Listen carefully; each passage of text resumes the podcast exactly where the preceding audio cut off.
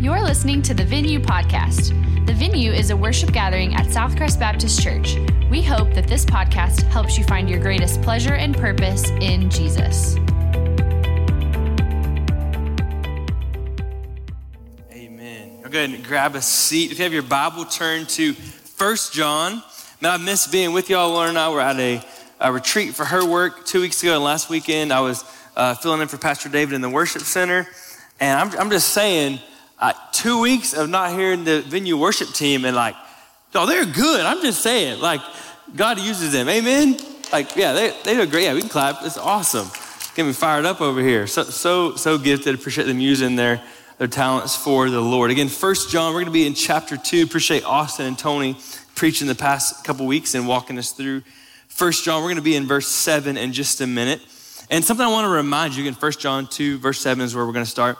Something you'll probably hear a few times in this series is that a lot of these passages, they're simple, but they still they still have significance, right? Like if we're going to read this passage in a second, and, I think that the big idea, kind of like the past couple weeks, really kind of jumps off the pages at you. Like you don't have to study this for hours to and get all these commentaries out to, to know what he's saying. It, it just jumps off the pages there.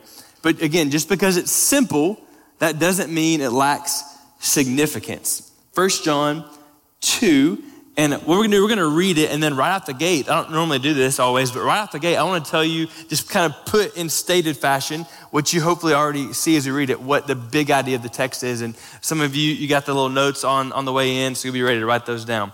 First John 2, verse 7 says this Dear friends, I'm not writing you a new command, but an old command that you have heard from the beginning.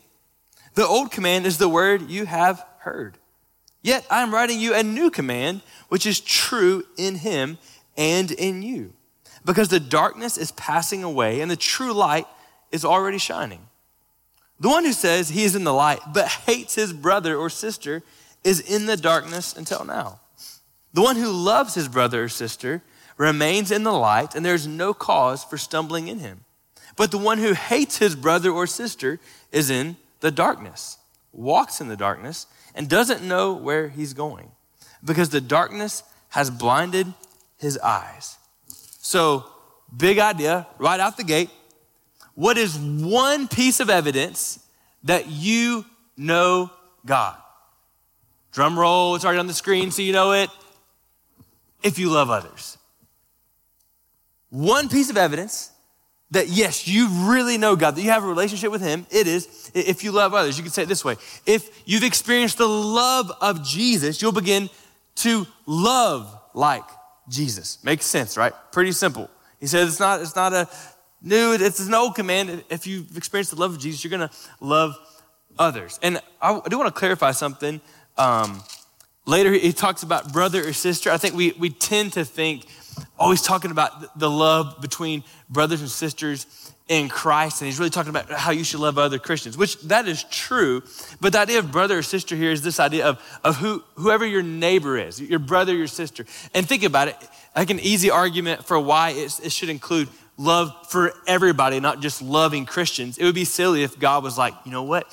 You're gonna love each other, other Christians, but I don't give a rip how you treat the world. Like, that would be weird, right? That would be not what Jesus did. No, we love Everyone, whoever our brother or sister is, not just physically, biologically, but anybody, our neighbor, we love them. If you've experienced the love of Jesus, you're going to love like Jesus. Like I said, simple, but a few things I want us to, to think about before, before we dive in super far. So, first, remember, important concept for all of First John. I keep saying this, but hopefully it'll stick. His goal in giving us ways to, to examine if we really know God or not is to bless, not to stress, right? It's not to cause agony over whether you're really a Christian, but it's to give you assurance. It's not to create confusion, but to create clarity. God wants you to be able to know that you know Him. And, and really, two ways it's a blessing, and keep driving this home. First, the blessing of assurance of knowing you really know God.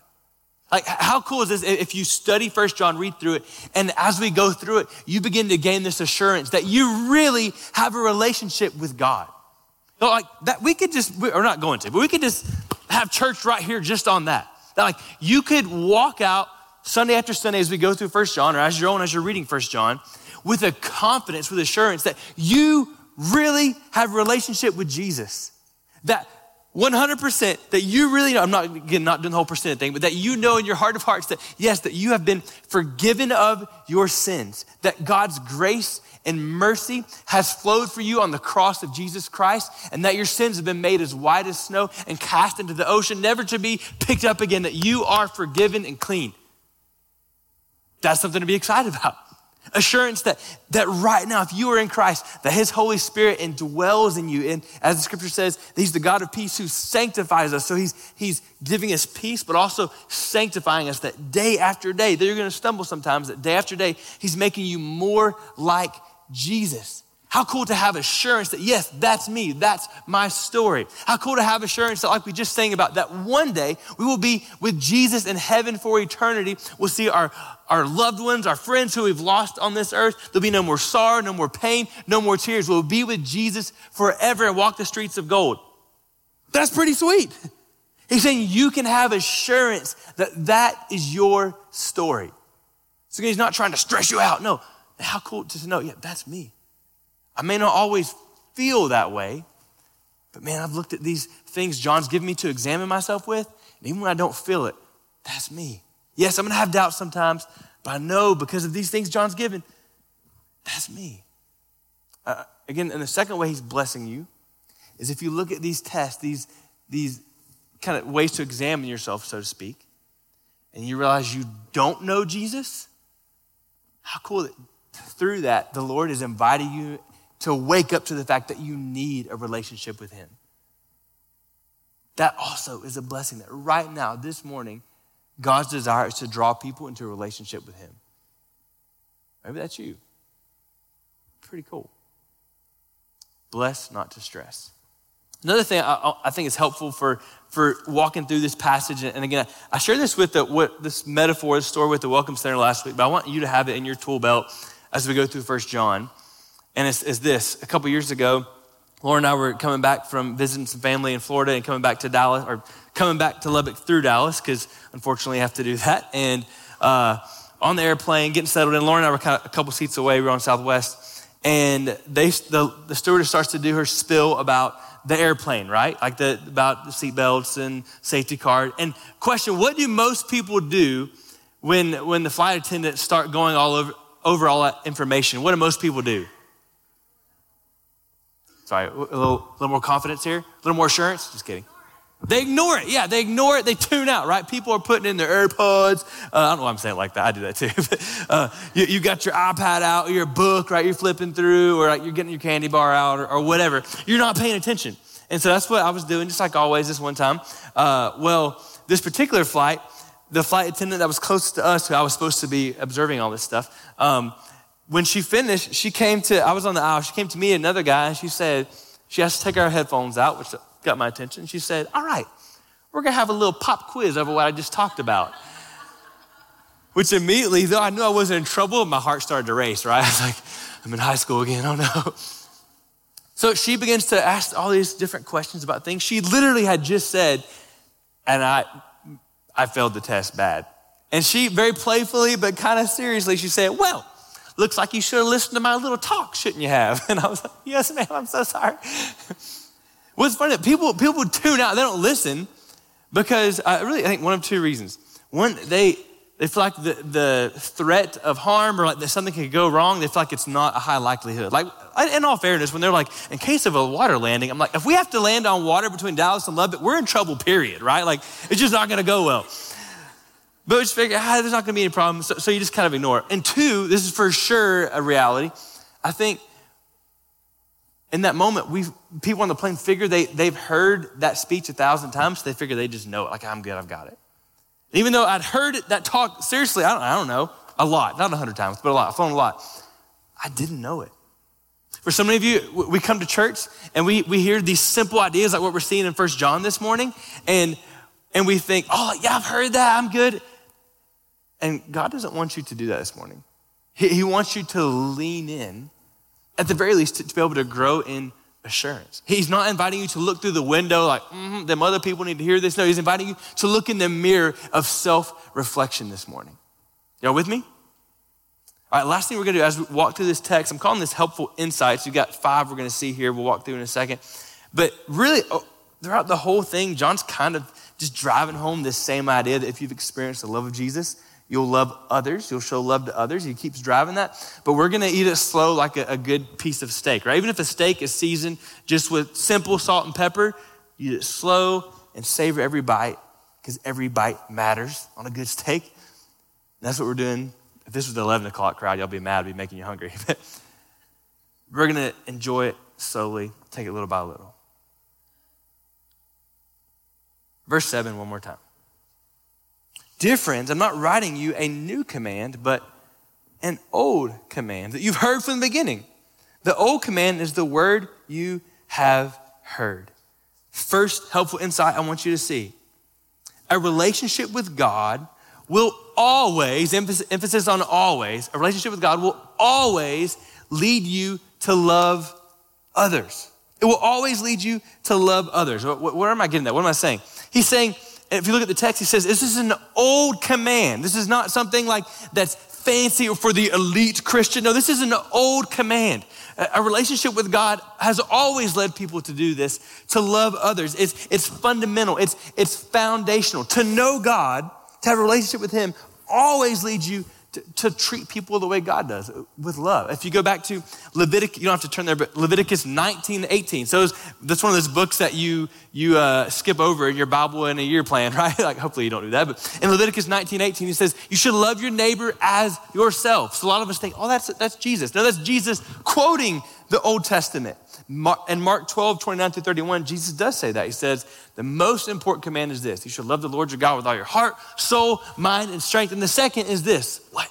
You shall love your neighbor as yourself. And he's quoting the Old Testament. So he's going old school. He's saying this is foundational, fundamental to what it means to know God. It, it translates to you loving others. That's why in 1 Corinthians uh, 13 13 says, these three remain faith, hope, and love. And the greatest of these is love. To know Christ translates to, to you loving others, it, it's, found, it's fundamental. You could even say like, part of why that's so core to what it means to be a Christian. Later in First John, he says that God is love. That's who he is. Now, don't be confused. He's still God of justice and judgment and wrath, but he's also a God of love. How can that be, coexist? The cross, don't get uh, focused. Sorry, Brandon. Okay. he's a God of love. That's who he is. So if you know him, you have a relationship with him, you're going to love others. Just imagine for, for a second. Let's take a lot of imagination. But just imagine that I could slam dunk the basketball. Be awesome, right? That's why I love Haddon's little two foot goal at the house because I'm like, yes, I can crush it. Best part about being a dad. So just imagine that I, I could slam dunk. And you, you, see, you saw me do that, but what if then after I dunked it, you passed me the ball and this was how I dribbled?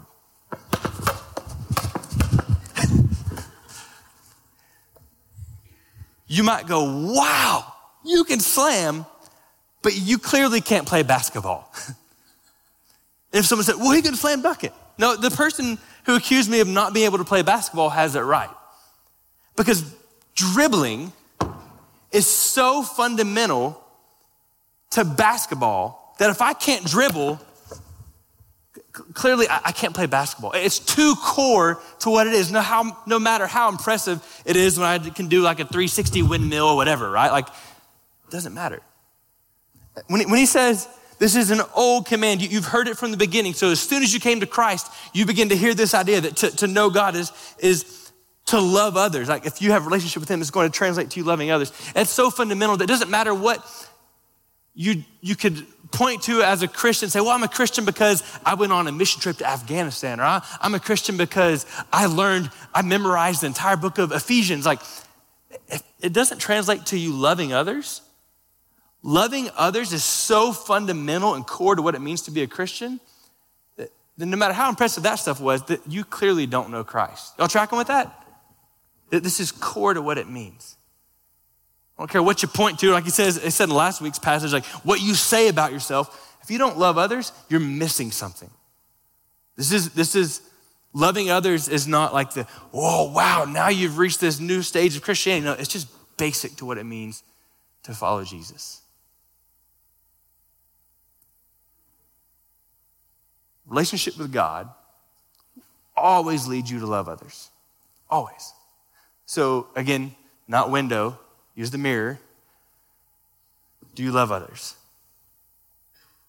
And not just like, oh, I feel good about people, but like, do you selflessly take action on their behalf? Do you love others? Maybe as we were reading through seven and eight, you felt like John was a little confused, little mental issues going on here because he says, it's not new, or it's new, but it's not new, it's old. Like, what's he say? I'm gonna read seven through eight again. We'll, we'll move in a second to our second insight. He says, Dear friends, I'm not writing you a new command, but an old command that you've heard from the beginning. The old command is the word you have heard. But yet, I'm writing you a new command, which is true in him and in you, because the darkness is passing away and the true light is already shining. Well, which one is it, John? is it old or is it new? Make up your mind. Is he confused? Is John confused? No, he's not confused. We've already seen how it's old. How is it new? Before I give you the insight, let me, let me point this out. He says, I'm writing to you a new command, which is true in him. Here's our second insight. It's this. Jesus is the standard of love for others. Jesus is the standard of love for others. So, so while it's old, it's fundamental to what it means to be in a relationship with God, it's new and that Jesus, when he came lived his sinless, perfect life, he sets the standard of what it means to love others. That's why he says it's true in him. True, not in the sense of opposite of false, but true as in real as opposed to unreal. It has more substance. So Jesus has set the standard. It's true in him. So Jesus, he really fulfilled what it means to love others but then he actually acted upon it. John 13, 34 says, A new commandment that I give to you, that you love as I have loved, right? It wasn't a new command to love people, but he's saying that the new part is the quality of love. You're going to love people like I love people. So Jesus is the standard, it's true in him. When you think about Jesus being the standard of love, it kind of wipes away this idea of love just being an emotion and how you feel about people. If love is just an emotion and how you feel at certain times, then you're, you're on the roller coaster all the time, right? Agape, the word used here, love, is unconditional love that you choose to show to someone whether they deserve it or not. Like, I'm pretty sure when Jesus was being mocked by the Jewish leaders and the Roman soldiers, having his beard pulled out and being spat upon and eventually beaten to a pulp. I'm sure he wasn't like, oh, I just love you guys. Y'all are so cute. This is awesome. No, it was horrific. It was terrible, but that did not deter his unquenchable, unending love. Praise God, amen? Because we, we deserve death, hell, and condemnation. It might as well have been us spitting on Jesus, pulling out his beard. But regardless of how we treated him, he still chose to act on our behalf to the point of death on a cross. Y'all, love is not a feeling. Love, John Mayer has it right. Love is a verb. It's a verb, it's something you do regardless of how you feel. Jesus is the standard. And it's not just that, that, that he loves regardless of how he, maybe he, how he was treated, it's also that he set the standard of who we're to love. Do you remember when someone said, Love your neighbor as yourself, and someone asked him, Jesus, who's my neighbor? Kind of a funny question. And Jesus told the story of the Good Samaritan, right? We won't have time to go into that, but basically, he says, Jesus tells the man, Is anyone who's in need of care or love from you? So we don't just love people who act like us, who think like us, who talk like us, who look like us, who vote like us. No, we love anyone and everyone. Jesus sets the standard of that. But there's another way this command is new. So Jesus is the standard, but I want to read verse 8 again. He says, It's true, it's a new command, which is true in him and in you, because the darkness is passing away and the true light is already shining. So, quick question before we get to the insight. How, so it's true in him, but then he says it's true in you, and he's talking to believers here. So John's addressing those who have placed their faith and trust in Christ, he's addressing believers. He's saying this new command of being able to love like Jesus loves, it's true, so it's real in you. How, how could that be? What's he referring to? It's this, it's our third insight. The Holy Spirit empowers us to love others.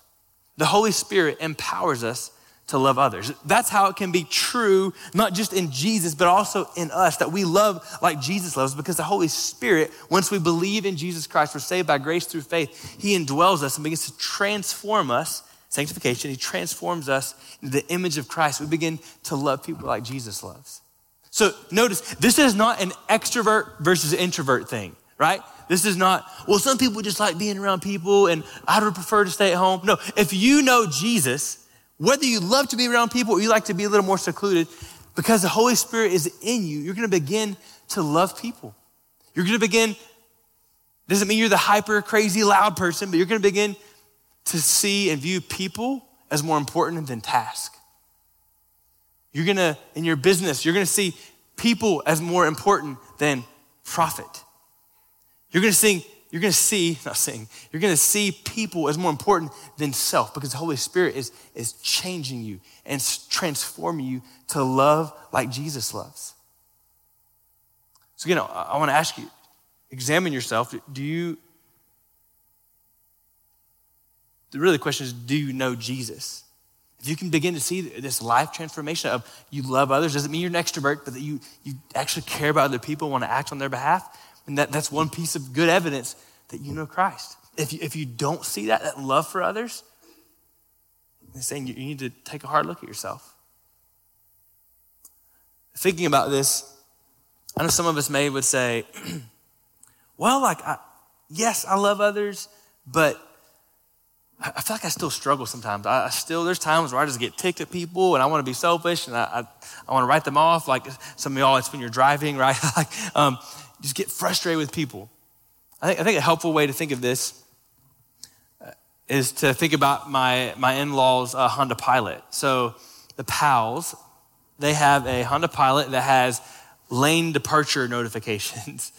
I do not have that on my vehicle. So when we go back to Florida to see the family, it's the lane departure system. They let us borrow their Honda Pilot. It kind of throws me off a little bit. So what happens is, is most of you are probably aware, but if you're not, if you begin to, to like veer out of the lane and all and ha- at all, and you haven't used your blinker, it gives you a little bzz, maybe a little ding, and on the on the little display it says lane departure. I always joke with Lauren. I'm like afraid that her dad has the lane departure system hooked up to his cell phone so he gets alerts every time I depart, and I can just see him at home like, should never let that fool borrow the car, right? But as far as we know, that hasn't happened. But what's, what's funny about the lane departure is I, I really don't have, like, I'm not, I don't have this desire to drive out of the lane, right? I'm not like, forget you interstate and like trying to go in the median and stuff. Like, I'm trying to stay in the lane. But the reality is, like, sometimes I just, I just mess up. Y'all are like gonna be scared of me on the road now. but occasionally, I, I kind of veer out of the lane a little bit. You know what's interesting? I thought about this. Because I don't have lane departure or whatever notifications on my Jeep, uh, I probably depart the lane more than I realize, right? But when, we're in our Honda, our parents' Honda Pilot, I, there's a little, almost like a little nudge of like, hey, get back in the lane. So the, the Holy Spirit empowering you to love people is kind of like that. Once you're a Christian, the Holy Spirit dwells in you and it's true in you, as he says your desire is not to just run all over the road and run people over and not show love. No, your desire is to stay in the lane, but the reality is, as a, as a human on this earth, you're going to veer out of the lane sometimes and show hate, not show love, be rude, not kind. But you know what the Holy Spirit does? He kind of nudges you and says, hey, hey, hey, focus. Get back in the lane of love. Do you have that nudge in your heart? All of us go out of the lane sometimes. So we're not looking, am I perfect? No, I'm not asking that. But But do you sense the Holy Spirit nudging you? Hey, love others. Did you really want to say that? Should you have said that? Do you need to let that let go of that thought and begin to pray for that person? He gets you back in the lane. Holy Spirit empowers us to love others. He keeps us on track. I want to give, give another, before we get to our fifth insight, I want to give you a fourth insight that, if I'm honest, is I can't point directly to this text and go, here's where it is in this verse. So you're going to notice uh, in a minute, yeah, I don't think, yeah, perfect. You'll see there's not a verse there on the bottom, but it's this Assurance is better anchored in your love for people than your love for knowledge. Assurance is better anchored in your love for people than your love for knowledge. So this is for sure, I think, implied in this text and really through all of Scripture. Uh, even the fact that he, he doesn't, he never, John never says, if you if you really know Jesus, you'll know a ton of information. So so it is implied. It's just not, it's just not explicit. I want to be clear there, but I think this is true. Assurance is better anchored in your love for people than your love for knowledge. I bring this up because I think a lot of people struggle with this. I think this could be encouraging and it can be challenging. So this should be encouraging and that literally your assurance of whether you really know God or not is better founded upon, better rest on how you love people than how much Bible information you know. Like some of you, it's possible that you go to Sunday school or small group or you go to a retreat or whatever, and there's somebody there who knows a lot about the Bible, and just being around them makes you uneasy about your salvation. You're like, man, I don't know. I've been a Christian for like 30 years, and that kid's like 15 and he knows more than me, right? Like, Nowhere in Scripture does he say, if you really know me, you'll be, you'll be an encyclopedia of the Bible. No. A better barometer of if you really know Jesus is not how much you know and how much you love to know knowledge. Paul says knowledge puffs up, right? do you love people? It's challenging.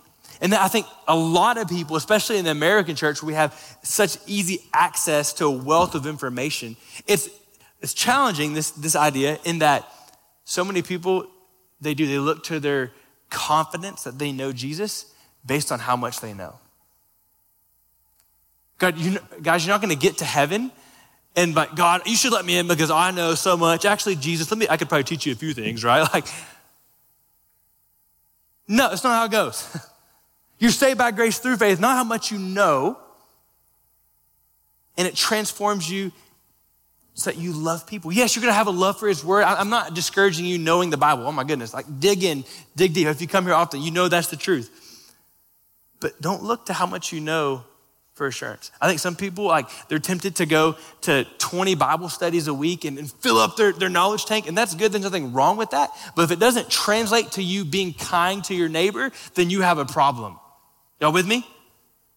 We got plenty of Christians who know a lot, but don't do well loving people. Or we got plenty of people who think they're Christians, but hasn't translated to them loving people. And they need to an, take an honest look in the mirror. Do you know Jesus? Because experiencing the love of Jesus always leads you to love others. All right, one more piece of steak this morning verses 9 through 11. The one who says he is in the light, but hates his brother or sister, is in the darkness until now.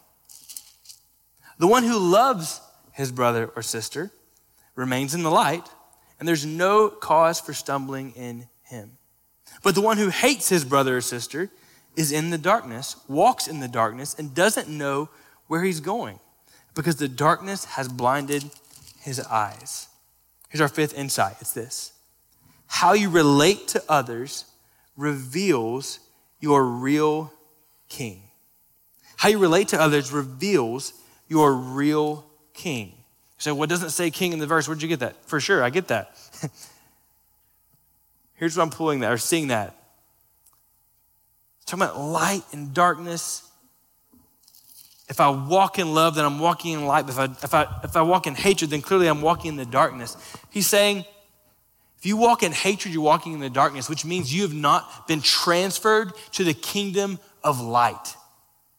See, when you come into a relationship with God, you're, you're transferred into the kingdom of light, into His kingdom. See, the kingdom, there's this tension of it's already, but not yet. So the kingdom of God has come. It's not come in its fullness yet. We don't see it in its fullness yet. We're not in heaven yet, but it has come when, when Jesus came to this earth and now the Holy Spirit indwells us. So either you're still living in sin and walking in darkness under the prince and power of this world, Ephesians 1 2.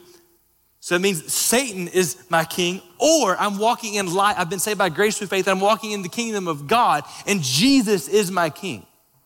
So if I'm in light, I'm in the kingdom of God. If I'm in darkness, I'm in Satan's kingdom. Who is your king? It makes it a little more heavy to think about it that way. That when I live in hate, I'm living as if Satan is my king. When I'm living and showing love to others, I'm showing that Jesus is my king. So, how you relate to others reveals who your real king is.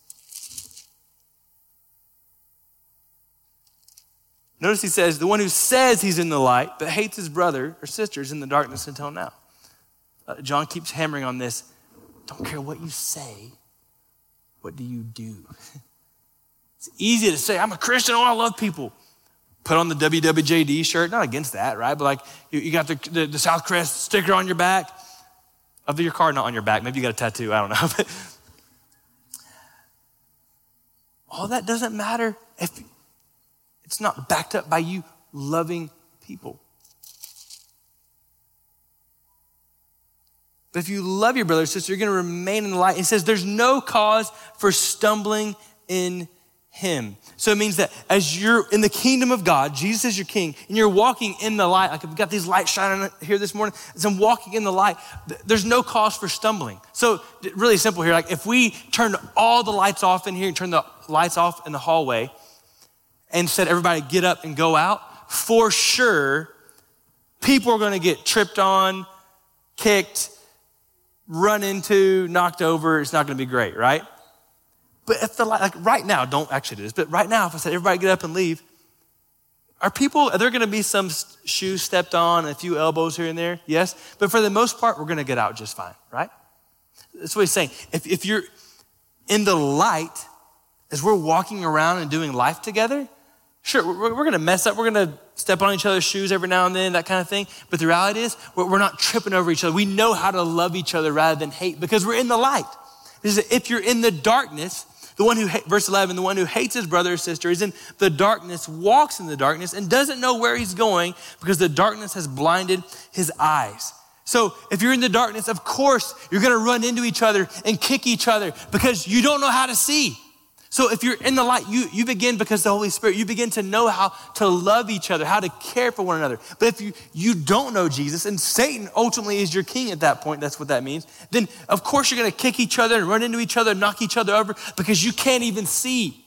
Their darkness has blinded you. So you're not even aware sometimes that you're doing things out of selfish ambition and you're running other people over or hurting them to spite them. You're not even aware of it because of your own blindness to your sin. He says, the darkness has blinded his eyes. So here's what's interesting. I love what John Stott points out that it's not that we misjudge people and then we hate those losers. No, it's that because the darkness has blinded us, we hate people and therefore we misjudge people.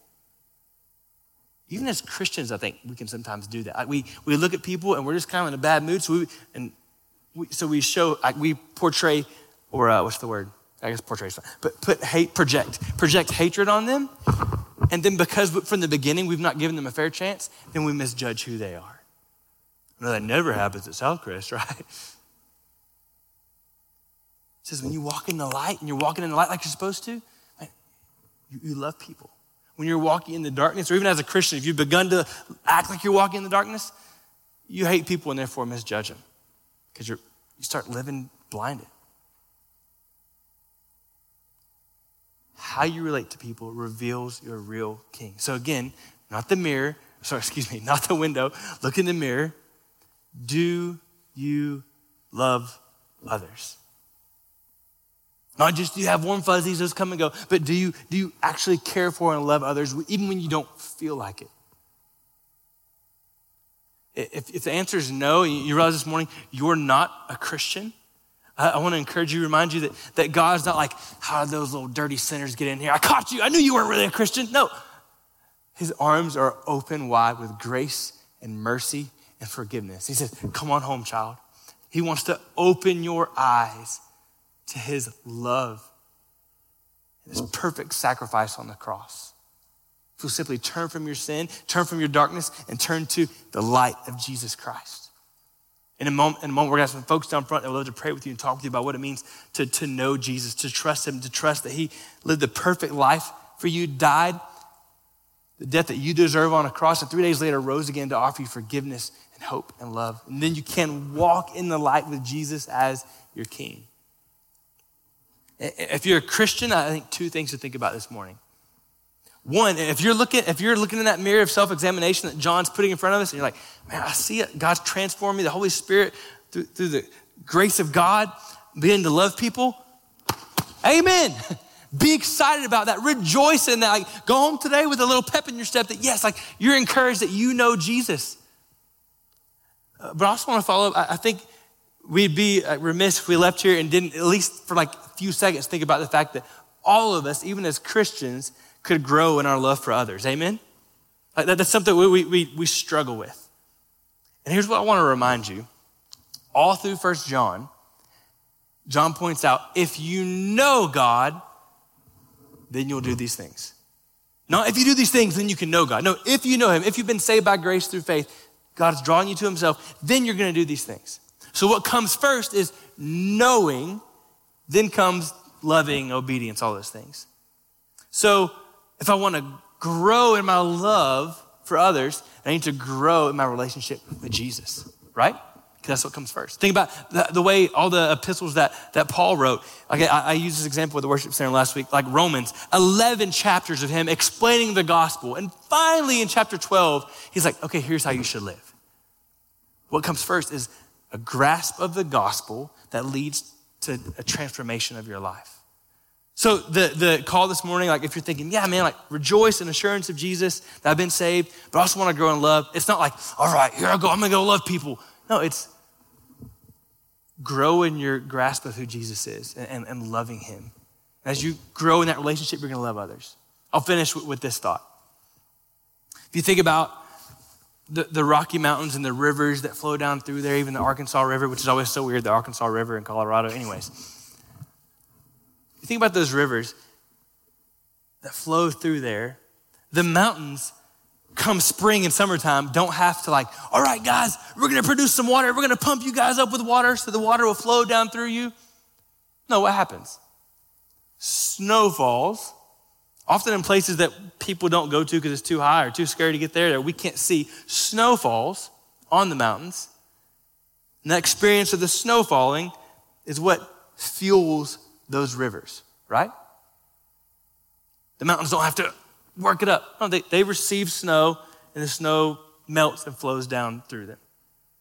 I think it's a, kind of a picture of what happens in our relationship with God. As I experience the love of God, often in, places that people can't see, what I mean is like spending time with Him alone in His Word, spending time in prayer. As I spend time with Him, experience His love, the greater I experience His love, the greater His love flows out through me to other people.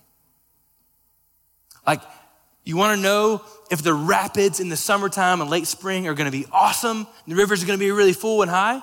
You need to look back to what kind of snowfall did they have, right? They had a good snowfall that year, it's going to result in, man, these rivers are flowing, pumping.